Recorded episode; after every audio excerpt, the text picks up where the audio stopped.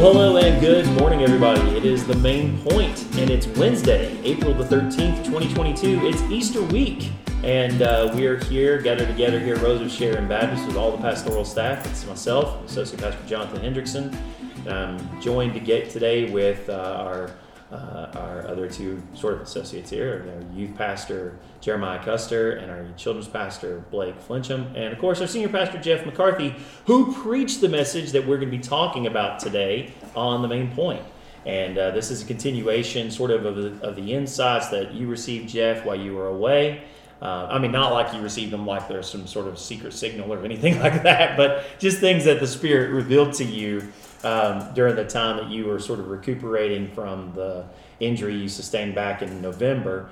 And this one in particular, I think, came out of not just that injury, but the, the three deaths that your family uh, experienced in a singular year.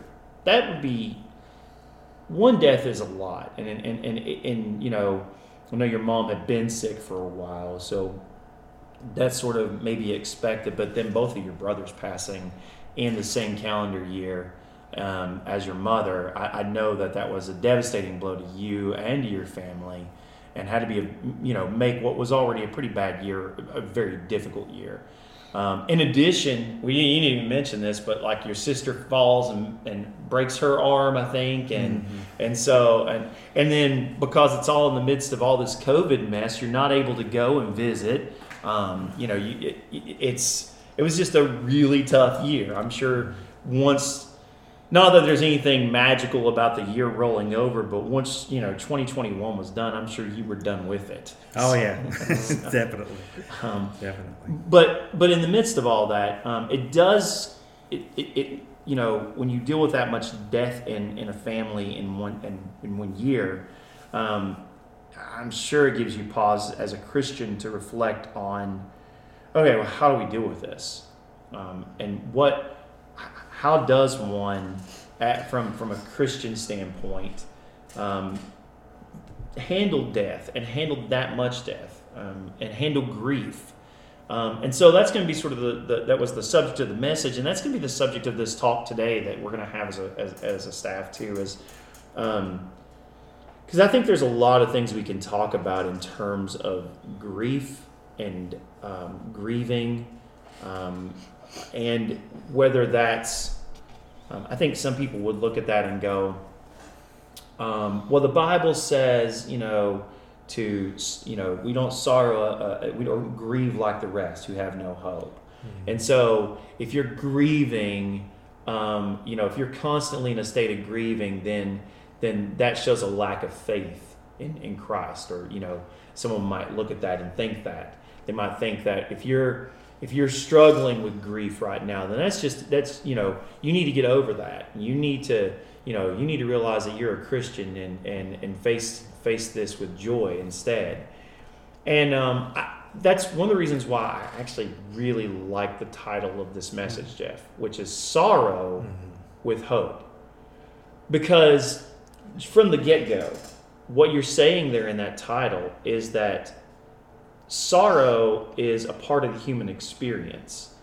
It's not a lack of faith. It's not a lack of um, belief in Christianity or its promises. Um, but there's a difference between sorrowing with hope and sorrowing without hope. Well, if you think about it, when Jesus showed up for Lazarus, he wept. Yeah, yeah. so he was feeling the pain of the people. And even though he knew he was getting ready to raise Lazarus from the dead, that, that pain and that suffering and that um, it's there. Yeah. And so, so Paul is saying here, he's not saying don't sorrow, and so we as Christians should just come and be laughing and having a party at every funeral and putting people on a guilt trip if they're crying. Right. He's saying you can sorrow, but don't sorrow like the world or those that have no hope. We don't sorrow that way because we know, you know, there's going to be a resurrection. We know yeah. we're going to see the believers again. And so it helps us then to understand that yeah, it's okay to sorrow, but then it's okay too to to um, move from that sorrow and, and, and, and come to the point where you can still have joy in the midst of the sorrow because Yeah. you know you're going to see the person again. You know that you're going to be raised from the dead again, or you're going to be transformed if Jesus comes back. You're going to see Christ Yeah. because He's alive. Right. So, um, so it just helps us as Christians know that yeah, there there may be a season or time where I'm grieving, and we need to. And if you get depressed, you need to get help.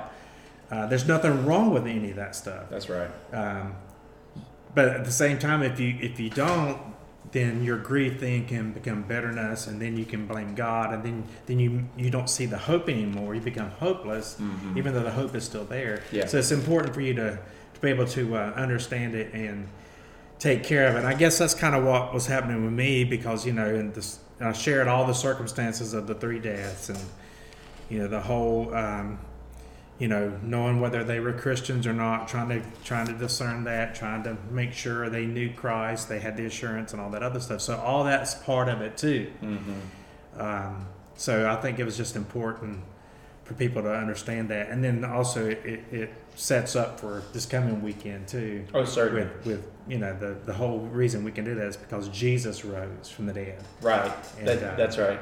Well, there's a whole lot of Because our just- hope is in Him, Yeah. not in. My hope is not I'm going to see my family again. Right. I love that fact. That's a great benefit. Right. But my hope is I'm going to see Christ who died for me. Yes. And as a result of that, me and everyone else who's a believer as well are going to worship and we're going to be together and we're going to see each other and all that stuff. And, and it's just going to be a, a totally different uh, new life. I mean, we have the new life now, but it's going to be a, a even better new life Yes. kind of thing. Yeah, there's a whole lot in what you just said. And basically, you covered everything we're going to cover in this podcast. That one, in that one monologue there. Um, so there's a lot to unpack there. Yes. And so I want to I want to dig a little bit deeper into some of the uh, some of the points you brought up. I, And I start. just had my coffee, so That's all right. I, want to start. I want to go back to something that you mentioned because, again, I do think that there are those, Jeremiah, who um, want to say that, that that grief is is is a um, is a sign or a lack of faith. That it's that it's something we shouldn't do. Um, that sorrow, or that even de- you mentioned depression, is something that uh, that that's just it, it shows a lack of, of like I said a lack of faith and a lack of strength and, and and they'll even take that same verse you quoted and I think you're right by the way I think Jesus wept is is is a is a is an important verse not just because it's the shortest verse in the Bible but it, but because it shows his humanity right um, but some people will say oh yeah but he wasn't weeping because of Lazarus see he was weeping because of the state of affairs around Jerusalem. He was weeping for those things. Jesus wasn't grieving Jeremiah over the death of his friend, you know, and so we can't use that as proof. And so, where else can we go? What else can we? Where else can we look at that we can say, no, it's okay. It's okay to cry. It's okay to weep. It's okay to grieve, even. Um, and and well, I'll stop there because I have a further question I want to get into beyond that. So, uh, Yeah, so um, there's a lot with this question, and I and I think that sorrow, we should say this, that sorrow can lead to a lack of trust in God, but that it's not, that they're not one and the same. That just Sure. because you sorrow, you're not. You're, you're not distrusting God, so they're not one and the same. But it can, if you if you allow it to kind of take over, and uh, it can lead to a lack of trust in God. But I think that sorrow. Um, here, here's where I, I'll go with this. I think that sorrow is a natural human response because we know that death is not right. It's not normal. It wasn't supposed to happen. Meaning that's not how we were designed. Death is not a normal thing, and I think I think it kind of serves as a reminder to believers and to the world that uh, because when you when you see something or someone die, you realize, dude, this is not right. There's something not. Mm-hmm. This is there's something not okay with this. It's mm-hmm. not right. Mm-hmm. And so our natural human response is, that's not right. And then you get you, you obviously sorrow. You get sad and you you weep um, because it's not right. And and that's why like if death was just such a normal thing, then why would why would in Revelation 21? I was just looking it up in Revelation 21. It says that death will be no more. Yeah. That's why it's so beautiful. That's why heaven is so awesome. There's no more tears, but it also says death will be no more. And I, I would argue that's that's how the garden was Mm-hmm. until the fall. And Yeah. so it, it's a reminder of death exists because of sin, not because of that one particular person's sin per se, but because of sin in general. Sin entered the world, bringing death. And I mean, that's the promise from God, right? If, if you sin, you will surely die Right. and it's like it's a, it's kind of a reminder of this is not right. So my grief over over losing someone that's close to me, even if it is over over grieving the loss of that person, is still okay. Um, uh, it- but especially in light of the fact that, like you said, it's um, I'm also recognizing that this is just I'm, I'm also I'm not just grieving over the loss of this one person. I'm grieving over just death in general. Yeah, and that's why I hate to take this off of death of humans, but uh, like when a child loses a pet, they I think for the No, I think first that's time a, I think that's a real thing. Yeah. I think they're confronted with Oh yeah. the one of the like basic parts of life, one, like a principle of life, is that we die. Things die. They Mhm. cease to exist. And I think even children realize, dude, there's something not right about that. That, that doesn't feel right. Um, and, and that's why, I mean, we're going to get to the hope in a second. So this is kind of the downer part, but uh, I think that's why it's a natural thing. And I would, I would even argue that it's natural to kind of grieve and sorrow that you're going to die. In fact, if you, if you, if you forced me to, I would say Jesus does in the garden Mhm. in, in the not the uh, not the original garden, but the uh, Garden of Gethsemane when he does right. uh, the prayer where he asks God to not take away. Uh, and I think the text in Luke actually says he sorrowed like so hard, or or um, he was in such a like state that he Right. began to sweat drops of blood, like Sweat like great drops of blood. Right. Now it never says he cries, but I mean, sometimes uh, men just that that's, that's not their response. Um, that I mean, I, and who knows? He might have cried. He might have cried before the Lord.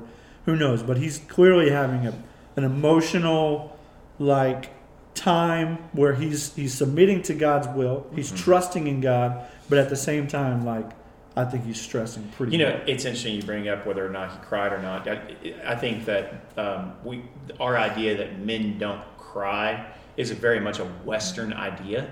Um, if you actually study, study Middle Eastern culture and Middle Eastern, you know, social structure and stuff, men openly cry in, Yeah. in Middle They- Eastern they weep. culture. It- They, they weep, and it's and, and sometimes weeping is a, is a, is an actual showing of how much you, um, you know, how uh, uh, not not necessarily showing of how manly you are, but it's a showing of uh, they, they, they don't they, they don't back away from expressing themselves. I guess, Yeah. but that but in our culture, in, in our Western culture, especially in American culture, um, you know, it's seen as, as as a weakness or something like that by Yeah. some by some people. I think.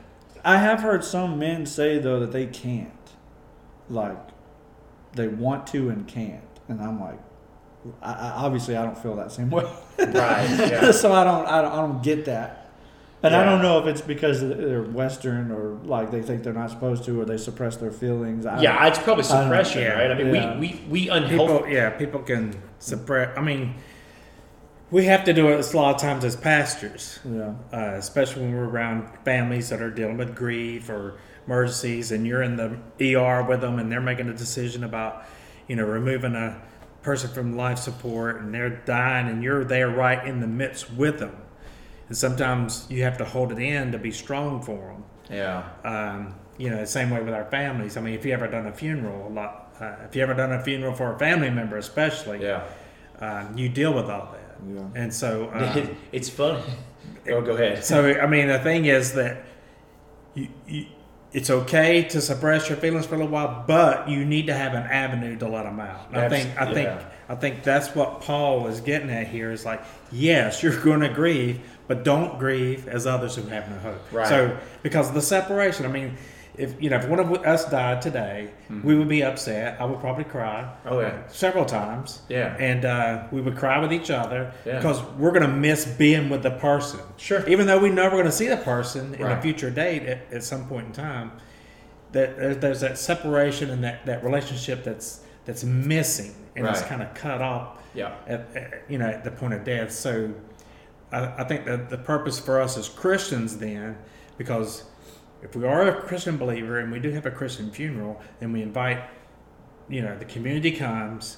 You have believers and non-believers alike.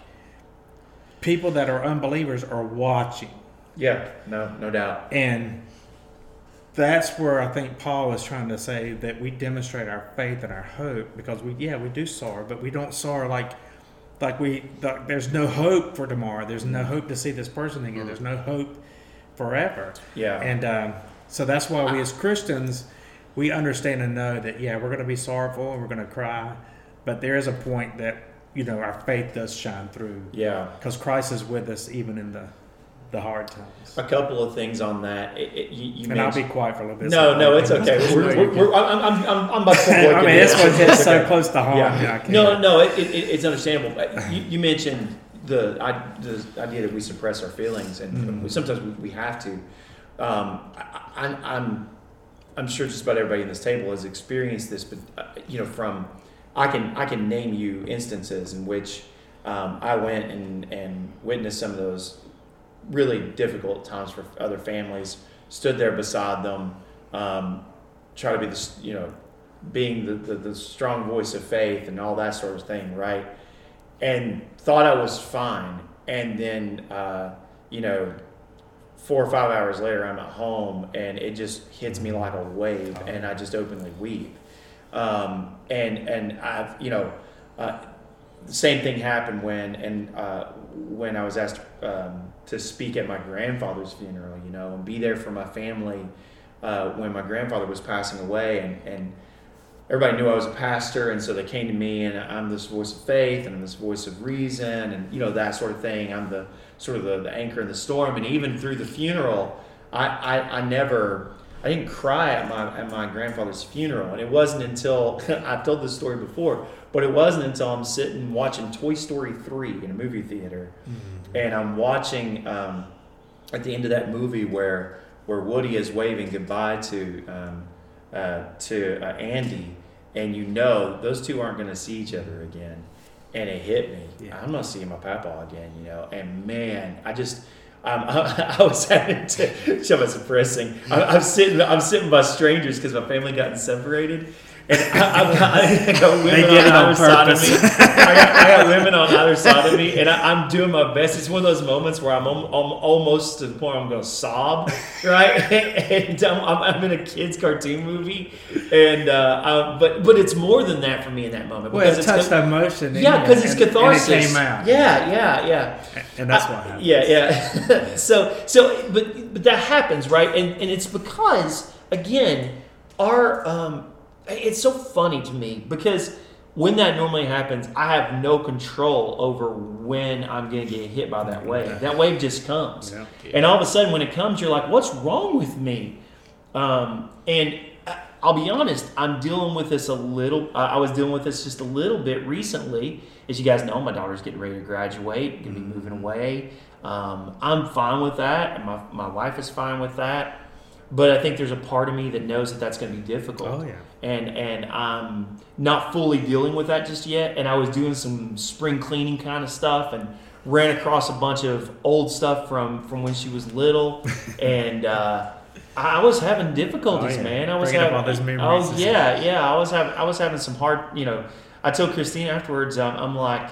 Um, you know, and I didn't, I didn't tell her, so if she's listening to this, she'll hear this, you know, for the first time. But I was, I told her, I said, man, we're, going to put these videos and stuff together for graduation Sunday. I said, you're going to have to do this. I can't, I don't know if I can do it. Um, so anyway, um, yeah, I mean, it, it, so, so it's, it's, it's natural for then, uh, because we don't really control how, how grief hits us. And that brings me up to another point. I'm going to bring you in on this, Blake. Um, and, you know, just give me your opinion here. Um, but, but I want to know um, at what point, or is there a point, in which somebody who has lost someone dear to them um, is is um, that that their their grief has continued on for more than say a year, two years, three years, even a decade later. They're still grieving over the loss of this loved one. At what point does that become sorrowing as those who have no hope, or does it become that way?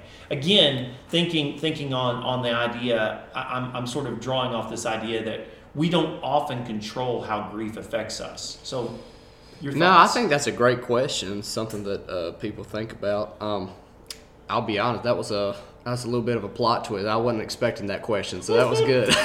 um, I think um, I, I want to hesitate on saying that um, for anybody they grieve as if they have no hope because every situation is going to be different. Because I know, um, you know, speaking of uh, not knowing like when the grief will hit you, I was actually listening to your uh, sermon yesterday, and I thought about my great grandpa who's in the Right, hospital right, right. now. You know, and um, his uh, his what my great grandmother went on to be with the Lord um, back in 2015, and it hit me like you know when you know when we meet the Lord in the skies here, you know I'm going to get to see her, you know, and so there was a there was a part of like yeah I miss her, but there was also like man I can't wait, Right. You know, so I I think if it consumes you, like if the grief completely consumes you, I think you know there would need to be some talks about you know i'm talking about years and years later if it's still consuming. I think you know we need to push in a direction of you know let's let's look at some um, counseling uh, methods and Yeah. techniques um, Yeah, yeah. you know because uh, grief can be tough you know all four of us have experienced grief with you know our pastoral duties and just life in general Mm-hmm. um, and you know we'll definitely we would definitely want to meet that person where they're at but we also love them enough to not let them stay there in that constant state of grief Right, but i think. I, I think it's okay later on years down the road you know if it pops up and if you get sad about something I, you know grieve but with hope you know grieve but with hope and you you have that hope and i think you know time it does get a little bit easier with time for the Mm-hmm. most part and so that can help kind of reiterate that hey you will see this person Yeah. if they are a believer yeah. you know if they are a believer I saw I saw an illustration um, recently, I guess, uh, um, I, and I think I'm gonna struggle to get this right, but the idea behind it was it was showing um, a, a vessel, a jar, say, and um, there was a, a, an amount of liquid or substance at the bottom of the, of, and it was labeled grief, and um, the, they the way that the person put it is is that the amount of grief or the amount of sorrow never really goes away. It, that, that, that, that, that amount doesn't go away. The jar just gets bigger. And I thought that, that sort of makes sense, right? In the moment, with the jar being the size that it is right now, um, it feels overwhelming. It's not that that grief necessarily goes away, that it ever dissipates, or that you ever empty yourself of the sorrow or the loss. Rather, it doesn't feel as overwhelming because the jar gets bigger. I don't know if that's true or not, but it goes along with what you're saying, right? That time eventually heals. But I've seen Jeff, and I know you have too. I've seen people who, um, the grief over, especially a spouse, um, um, you know, widows and, and such, that it it hits them in such a way that it alters personalities, um, really alters their entire personality. And I don't, I don't want to be unfair here and say that that you know, well, that's sinful that's wrong. Um, I think that grief affects different people different ways. But I do, I, I do want to kind of key in on what Blake said. At what point do we, do we think? Um, is there a way for us as pastors even to step in and help there? Is there a way for us to address it? Is that something that someone has to come to terms on their own? Um, and and is there is there a need there to try and move past some of that and, and it, you know to try and maybe get counseling, get help, so that it doesn't because what I'm thinking of in particular here is if if something horrible happened and I lost one of one of my family, you know, my, my daughter or my wife or something, um, I'm still called to ministry. I don't know that in the instant aftermath of, of, of that of that happening that I'd be ready to do that. Right. But at some point, there is still a call in my life. Um, and and and at what point do I say, okay, I I can't allow this to stop me from doing what God has called me to do, and whether that's for us as ministers or just as a layperson who has the the call for discipleship, right? Um, and I, and I, like I said, I've seen people who it's altered their personality enough to where they don't want to come to church. They want to be, Right. you know, that sort of thing. Uh, yeah, so I think the big thing Blake mentioned being consumed by it. Yeah. Whereas now I'm, I'm just paralyzed. I can't do anything else. Yeah, And then people don't even want to be around me, things like that. Right. I think it goes back to how we started this thing about, you know, real men don't cry. Right. You know, you, you're not supposed to show uh, sorrow, that's weakness and all that. Was in the same light, uh, you know, uh, strong people don't go to see a psychiatrist. Right. Uh, they don't go to get help, mental health or emotional help. Mhm. And so a lot of times these people are trying to, they have a toolbox, but maybe they don't have the right tools in the box, and they're trying to self medicate or self Yeah. take yeah. care of their problem. Yeah. And when they really need to be referred to go see somebody. Mm-hmm. And, um, you know, we can help them up to a point. Um, and then once they get their emotional well being back in balance, then, then they're able to, to um, cope with the grief a whole lot better. Yeah. Because that's really coping. And, but at the same time, um, like my, one of my best friends in high school, I had two, two good friends. One, one's Tim Brazel, and another one was Daniel Crumbly. Mm-hmm. And um, Daniel died in a car wreck uh, the year after uh, we graduated. And uh, so my brother that, that died in December, uh, he was good friends with them. And when I came home for Thanksgiving, he came over Mm-hmm. because it happened during that time and uh, told me that, that Daniel had died in a car wreck. Mm-hmm. All right, so his name's Daniel. So that was 1978. So if I'm riding down the highway and I'm flipping through the radio stations and that, if the song Daniel My Brother comes on, Yeah. then, you know, I miss him, I grieve, I think about him, the memories and all that. Yeah. But that's the way life is. Like you said, you see a movie, you're going something's going to trigger, something's going to Right. a memory, clean out your closet. I mean, the, I know of people that still have never even, I mean, they just seal off a room and they never go in there and they, they never throw anything away because they can't, they can't get past, past it. So I think that's what Paul's saying here is that, that, um, by not being able to get to the next step in your walk of faith, then you're hindering your walk of faith. Mm-hmm. It's not that you don't have faith. It's just that that that that is is, is showing um, that you really don't believe the scripture and you don't believe Mm-hmm. um, that you're going to see this person again because Yeah. there is all the hope in the world to rejoice and be glad yeah. in it. And so, uh, but it's real sensitive and and uh, everybody's different. But I think a lot of people try to deal with grief on their own and or they or they have friends that try to deal with their grief in unproductive ways and it makes matters worse so Yeah. uh, we as we as pastors and christians need to have discernment to be able to help people sometimes it's just sitting there listening to them but we always need to mo- to encourage someone to get the help they need Yeah. Yeah, take them that next step where they need to go. Yeah. Yeah. Yeah.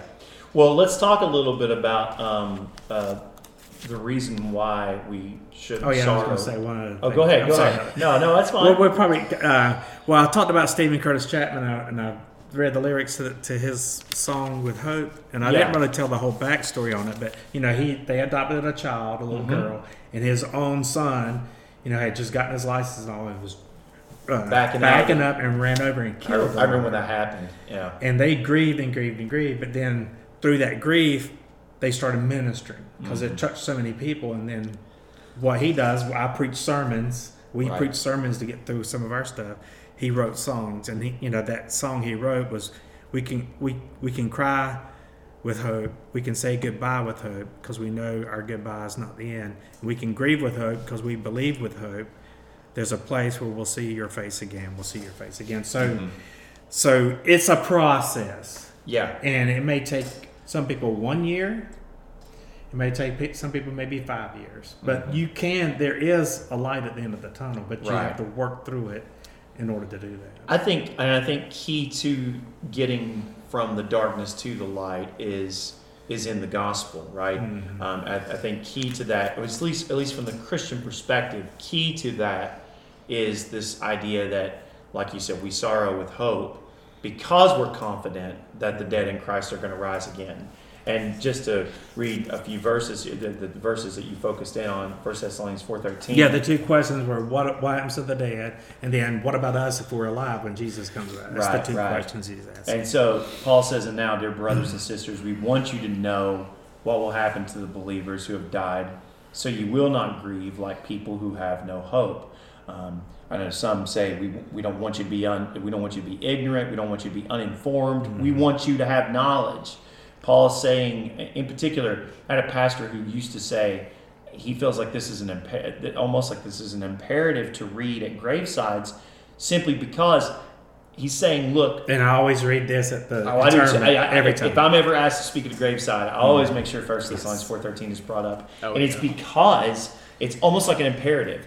We don't want you all to be uninformed as to what's going to happen next with your loved one, um, or, or or what you know what the end result is going to be. We don't want you to be without knowledge, and and so that you're grieving like no hope, like you have no hope. Verse 14 for since here's the four, right? For mm-hmm. since we believe that jesus died and was raised to life again we also believe that when jesus returns god will bring back with him the believers who have died That's the gospel right there. Right. And so he's saying, don't be sad because this is not the end. And why we know this is not the end? Because we know what we know about Jesus. And that Jesus died on a cross, but was also raised to life again. And so here we are on the cusp of the resurrection. And so let's talk a little bit about the resurrection. You brought up a couple of good points here, I think. Um, for those who want to say, well, the resurrection is something that was cooked up um, after the fact. This is something that was brought up um, for, for people who, for the disciples, Jeremiah, who were grieving because they just lost their leader, um, somebody who they had thought was going to be the Messiah, who was going to rescue Jerusalem from Roman persecution and Roman um, Roman uh, uh, governance. Um, they they you know there there are those who want to say, well, they came up with this idea of resurrection. They came up with this idea. Um, it was sort of already there because the Pharisees, uh, the sect of Pharisees, believed that there would be a general resurrection of the dead, and so um, there was there was groundwork was already there, um, and so yeah, they, they came up with this on their own, wrote it in later. But then, Jeff, you pointed out there's at least two instances that you brought Yeah, I up. could have brought up many more, but Yeah, I where to kinda- Jesus, Jesus seems to, at least, um, preach that there will be a resurrection. Here's one, Matthew 22, 31, 32. But now, as to whether there will be a resurrection of the dead, haven't you ever read about this in the scriptures? Um, he asks, Long after Abraham, Isaac, and Jacob had died, God said, I am the God of Abraham, the God of Isaac, and the God of Jacob. So he's the God of the living, not the dead. And so Jesus uses logic there, Jeremiah, to talk about that there will be at least a general resurrection of the dead. And then John 11, I won't read all this, but um, John 11 at- in the in the in that same Lazarus account, right? Uh, uh, she when Martha says, "If you'd been here, my brother wouldn't have died." Um, Jesus tells her, "Your brother will rise again," and Martha says, "Yeah, he'll rise when everyone else rises at the last day."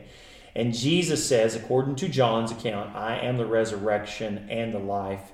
Anyone who believes in me will live even after dying." Everyone who lives in me and believes in me will never, hmm. ever die. Do you believe this, Martha? And then that's when she says, Well, I believe you are the Messiah, the Son of God, the one who's coming to the world from God. And so we have at least two instances there, Jeremiah, where it seems as though Jesus is teaching that the resurrection is a reality even before he rises from the dead. How important is it that we see that Jesus teaches about the resurrection? Yeah, I mean, because if he let's let's say he doesn't, then he's a liar, Mm. and the whole thing's been debunked anyways. Mm-hmm. And so it's like, and I think that's why First Corinthians 15, we say it all the time. I mean, it just, the, Chris, sorry, Christianity is just pointless if Jesus doesn't rise from the dead. I Yeah. think Jesus knows that. I mean, I think he taught that. Yeah. Like, because, I mean, the, the whole point of the whole Bible is it starts with the fall, right? And this curse of death. Mm-hmm. Well, if there's no resurrection, we're still under the curse of death. And so, why follow a man who not only lied to us, but also couldn't reverse the curse of death? Right. And So so, his crucifixion wouldn't have been enough, right? Like Yeah. let, let's say let's say that, that God make God um, God actually uh, sees uh, you know he becomes sin on our behalf. Jesus becomes sin on our behalf and is uh, punished. The sin is punished on the cross in his death. Why is it not enough just to stop there, full stop, and say, okay, sin's been dealt with here through this sacrifice? Because, I mean, let's face it, when we look at um, the analog to that, which is temple sacrifice, right?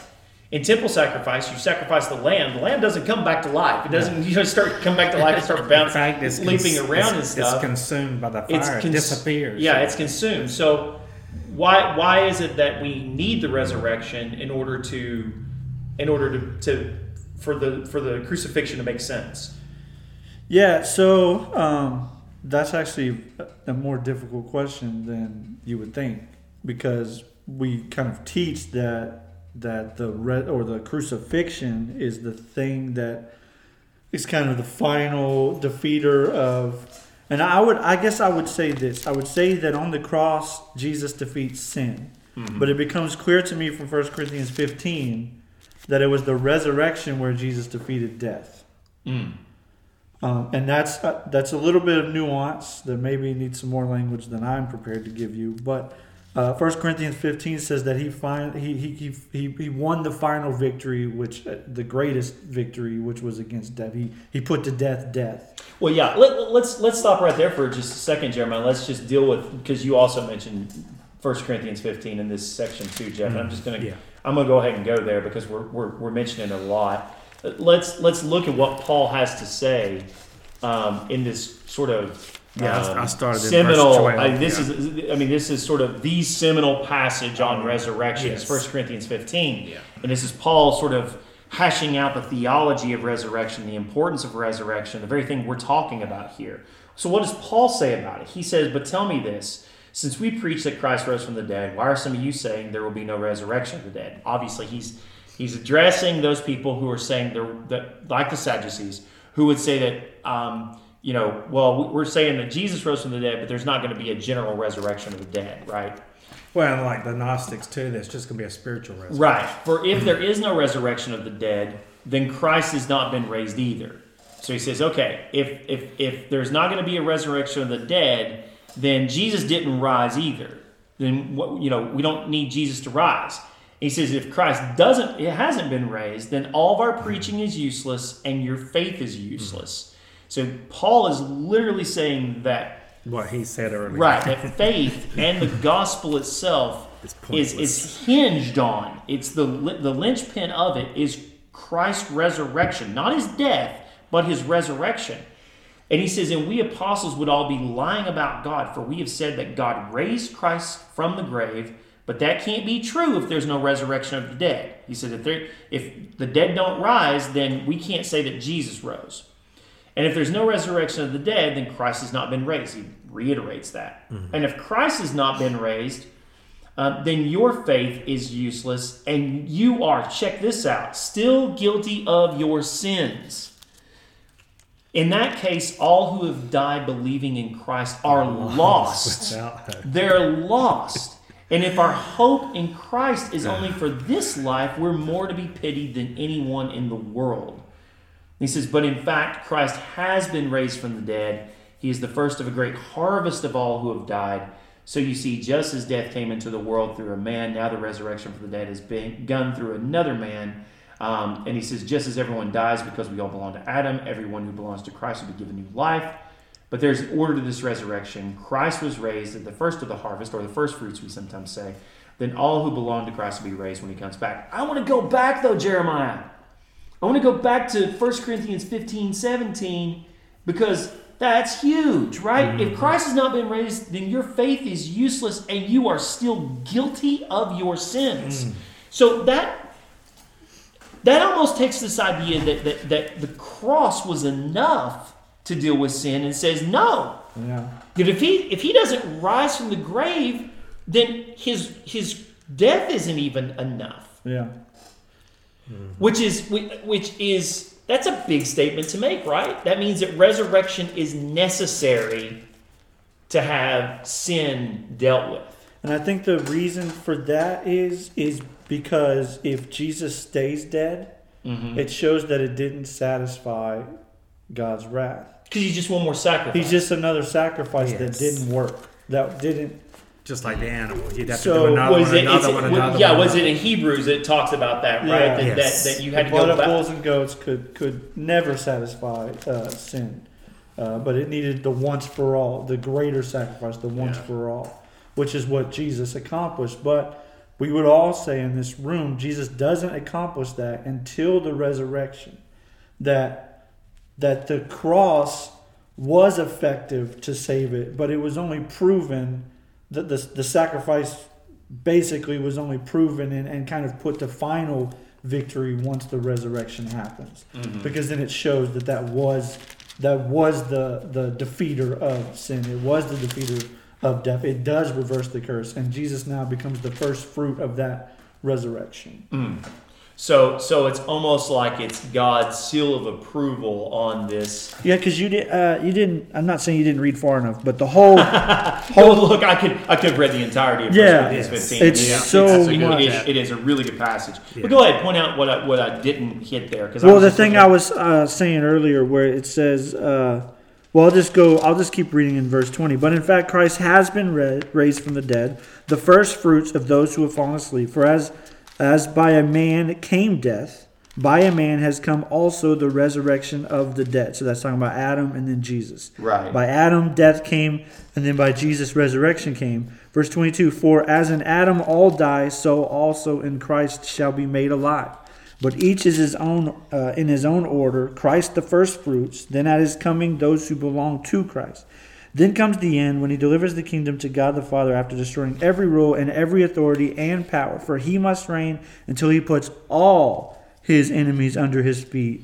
The last enemy to be destroyed is death. Mm-hmm. And that's what I was kind of quoting from earlier. Right. That it's the it's death was the last enemy. I, I guess probably the most I don't want to say it's the most important, but sin I would say is a is a a symptom of the the real problem is that we're dead Right. and then sin results from the death. And so the the accomplishment of Jesus it doesn't really come to fruition until death has been defeated. Mm. That that's when the the curse is reversed is once death has been defeated. And I think that's why Paul makes it such a big deal to say, look, if we don't rise, you got no hope. Mm-hmm. You need to find hope somewhere else Right. Um, because you're still going to die. If, if Jesus didn't raise from the dead, then why would we trust him? Why would we follow him? He, first off, he's a liar. Second off, he didn't accomplish the reverse of the curse. He's just dead. Yeah. Um, and so you should find. I mean, he straight up says you should find another. You're still in your sins, so you've got to find another sacrifice. I actually heard, I, Blake, I heard someone say this one time that, that uh, Christianity has, uh, has adopted for itself the wrong symbol. Um, because, you know, Yeah. I, I'm sitting there looking, uh, Jeremiah, you've got a cross necklace on, and we, we wear the cross, we wear the implement of death, we wear the implement of torture. But really, what we should wear is some sort of symbol of an empty tomb, because good. that's that's what's that's really where it's at, right? Yeah, absolutely. I mean, and the resurrection it changed uh, it changed everything for uh, the disciples for the early church. Uh, there would be no early church. There would be no church if it weren't for the resurrection.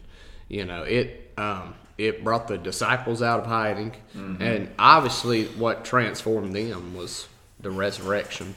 Yeah. uh, you know, the resurrection, the hope that that offered. Yeah. And uh, Jesus' resurrection is, you know, for them it was a uh, like a foreshadowing of what was to come. Right. And um, and obviously they uh, the uh, they expected him to come come back in their lifetime. Yeah. And I think all throughout church history, you see that everybody expects Jesus to come back in their lifetime. Mm-hmm. And it just changed everything. So yeah, you're right. I'm I'm actually glad you said that. I'd never heard that before. So so that was good. The problem is finding finding the symbol that you can that that Yeah, I mean- adequately depicts a, an empty tomb. Ah, that might be a heavy necklace too. Know? But uh, but but I do think it's it's interesting that we adopted for ourselves the the symbol of torture, the symbol of execution, but really the symbol should be the empty tomb. It Well, should it should be Imagine we were in Risen first Christ. century Israel and we wore uh, cross necklaces around. I mean, they would think that we're like psychotic. You know, I mean, ser- you know what I'm saying? Yeah, but, But- I mean, you know, of course, the Bible does talk about you know there, there's joy in the cross, and then you know That's true. it- it- it- and, and there is, um, but it's it's a it's a it's a full picture, and if we if we miss the resurrection, then we've not got the full picture. Um, so gotta have and, uh, because this coming Easter, I'm talking about you know the bodily resurrection right, of Jesus. yeah, But one of the scriptures I'm going to use, which kind of goes along what we're talking about, is Romans um, 4:25, mm-hmm. and uh, I'll read from the NLT. He was handed over to die because of our sins, which takes care of that penalty part. right, And he was raised to life to make us right with God. mm, Or yeah, the King James says because of our justification. So yeah, so so uh, so the resurrection without without without the resurrection the cross is null and void is what basically what Paul's saying here. Yeah. But the resurrection then completes the justification for, for our sins, the payment, the penalty for our sins that was paid.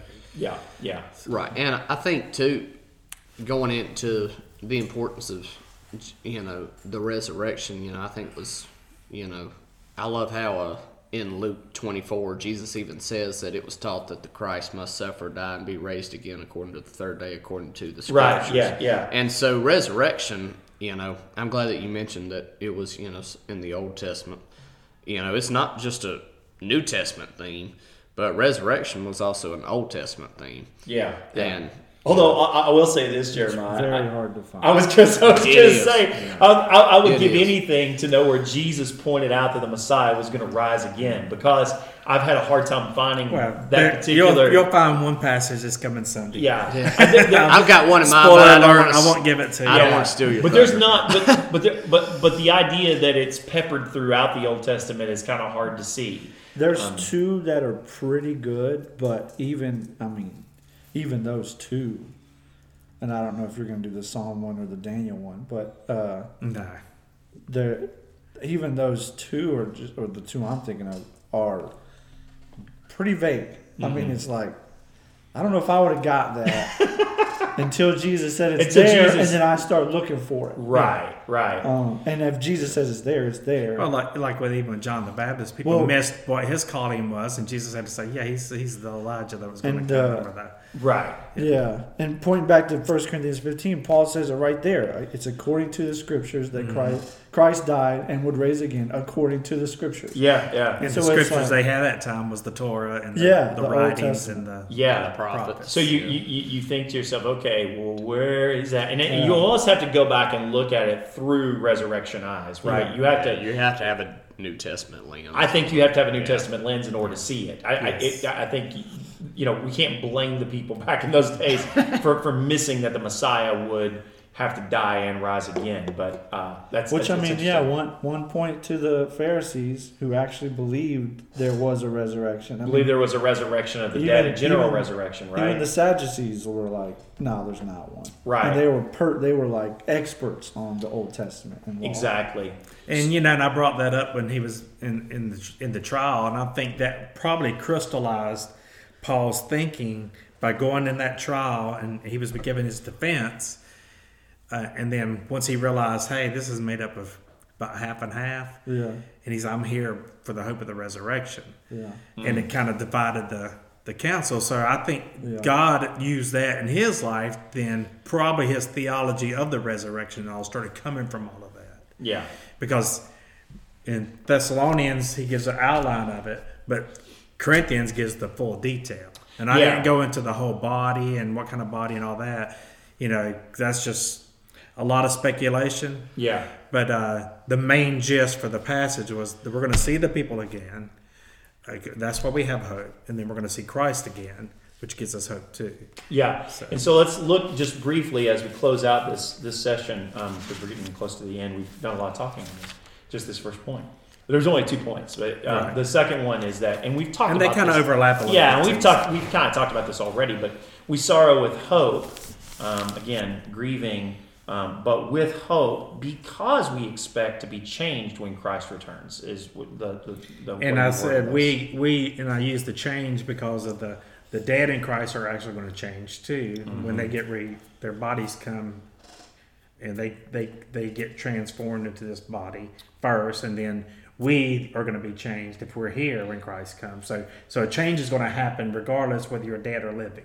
right. So that's kind of what I was pointing. Correct. And and so um, Paul, um, you quoted from. Um, I'm going to just do 415 real quick here. Um, actually, let's just look at 415. Oh, that's the message one. 415 NIV, NIV here it says, "According to the Lord's word, we tell you that we who are still alive, who are left until the coming of the Lord." These were the people who were.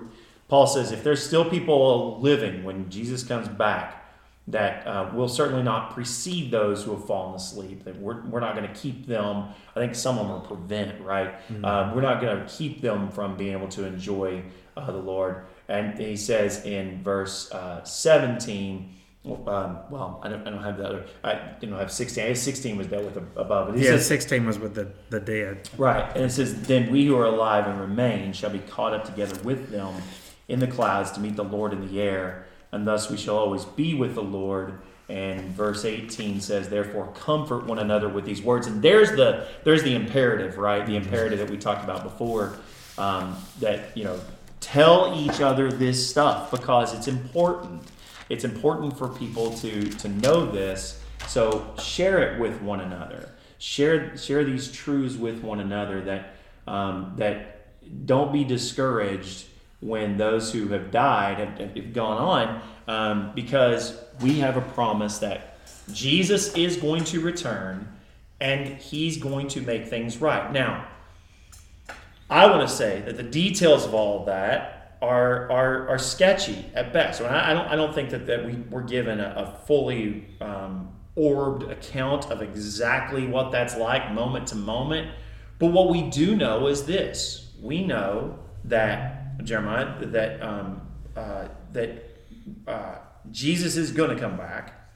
That the dead in Christ will rise just as Jesus rose that um, those who are alive will also be changed as the dead are, are changed.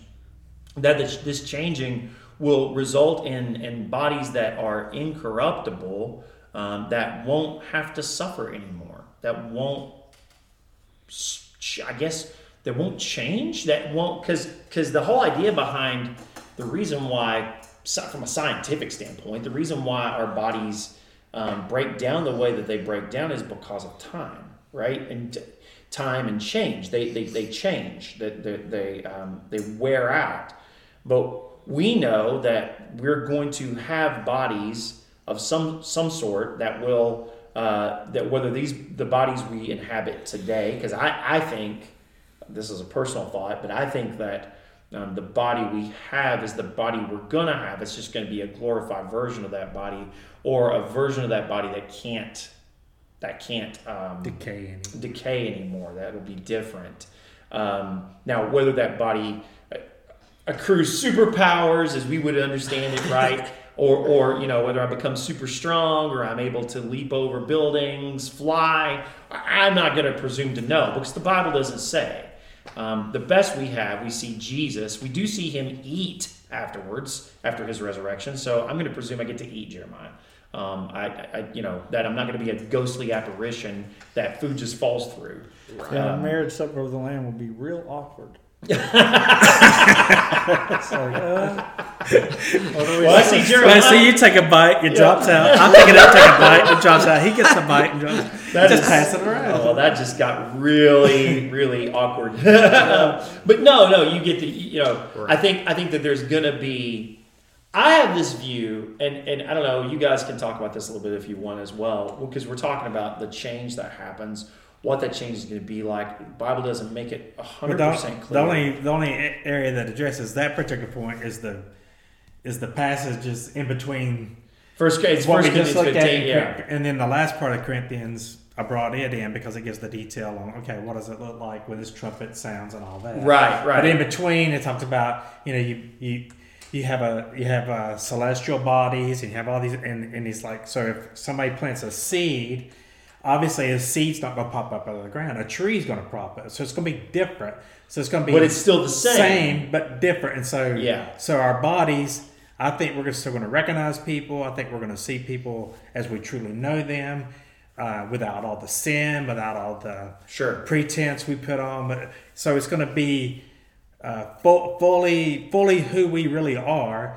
But also, we're going to be able to worship Christ as we fully were designed intended, to, intended to do. and Right, we're going to have fellowship with one another, like we should have. Yeah. And so, I agree. um, so whatever it is going to be, Right. it's going to be more than what we can imagine or think anyway. yes. Um, so anything we come up with is going to be purely speculation, and that's why too. I, you know, I, I basically preach Jesus is coming back. I don't go into a lot of schemes of raptures or pre-raptures or you know double raptures or you know all these millennial ages and all this other stuff because a lot of that speculation. But what we do know from Scripture is He's going to come back Yep. if we're alive when he comes back, we're not going to keep the, the dead from rising. They're going to rise first. Right. And then if we're here and if we're, we're able to see it and experience it, well, unless our bodies are changed, mm-hmm. then we're not going to be able to, to experience it fully. So we have to be changed and transformed too. Yeah. And um, I think, so- but the, the thing that I want to say is really important here, though, and something that I think gets lost in some in some Christian music and in some well-meaning um, Christian sayings and such, is that the resurrection, bodily resurrection, is important. The goal is not to become spirit. The goal is not to become angels or Right. disembodied. The my goal grandma's is not my guardian angel. no, the goal is to be embodied. It's uh, the the the, the physicality of of our personages has always been important in Scripture. Right. And so I, I, I think that too often we have this notion of heaven as a place of spirits floating around Disembodied and disembodied spirits. spirits and such. And I just think that that's the wrong focus. I, I could go deeper into that. I won't. But I, I, I just want to say that um, I think that that's if that's where you think the goal is, Jeremiah. I think that you're off because I think the resurrection, as Paul has already pointed out, is extremely important to our justification. Yeah, and uh, so for, the, the most practical thing I can tell when you're thinking about this is you should think whatever Jesus was after the resurrection, that's what we will be. Right. Meaning that if if Jesus ate, if he walked around, if I mean if he had a body, we should have a body because he's the first fruits, right? He's mm-hmm. he's the the example. He's the I don't know how to say it besides say first fruits. Of the harvest. But for me, I also like to think that whatever heaven's like, it, it's got to be something similar to the garden. And I think it sounds like the garden, uh, meaning that we, we walk with God, we have fellowship with God. They're clearly eating with. th- There's things that they That we're still eat. human. Yeah, we're still human, still have a body. Uh, you're just not like like apparently snakes talk. I'm just kidding. That's a joke. But but, but, uh, uh, sorry, I distracted myself. What I'm saying is, is you, the snake's not going to bite you. It's Right. not going to hurt you. Yeah. I hope personally there will be animals like lions and stuff we get to hang out with. Uh, I don't necessarily believe your pet will be there, but I do think I think animals will be there. Uh, but all like, it's all speculation. But my point is, is that yeah, it's got to be embodied. Yeah. It's got because Christ was embodied Yes. clearly after the resurrection. Yeah, and I'm sure you're going to talk a lot about bodily resurrection Yes. next ne- uh, uh, uh, uh, this coming Sunday. um, as we celebrate Easter and as you look at the, the text that you're going to be looking at. Like you said, you sound like you had something to say there. Go ahead. Yeah, I was just going to reiterate the um, um, the importance of the body because you know the early church um, within the councils and you know they were fighting some heresies then that you yeah. know Christ wasn't necessarily.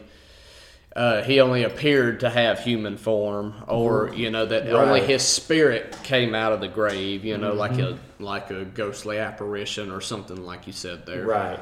Um, and so that was a, you know, they were fighting a lot of that then. Yeah. And I think a lot of that, uh, you know, we do have a lot of those ideas. So I'm glad you said that because, I mean, even, you know, just as a child growing up, you know, I never thought that, you know, in heaven you'd have a f- physical body or something like that. You know what I'm Yeah. saying? Just because you, you know, which You grand- think of Cloud City, where Cloud, you know, They where- can't wings. and like David get strumming your a harp, you know, Right, I'm like- yeah. and you know, you get older and you're like, this ain't the Psalms, this is heaven. you Y'all know, got, what I'm y'all saying? got to It's quit like- hitting on precious moments. it's a big part of my childhood. no, you know, well, I bring I bring that up. Well, fellas. and here's the thing. Think about this.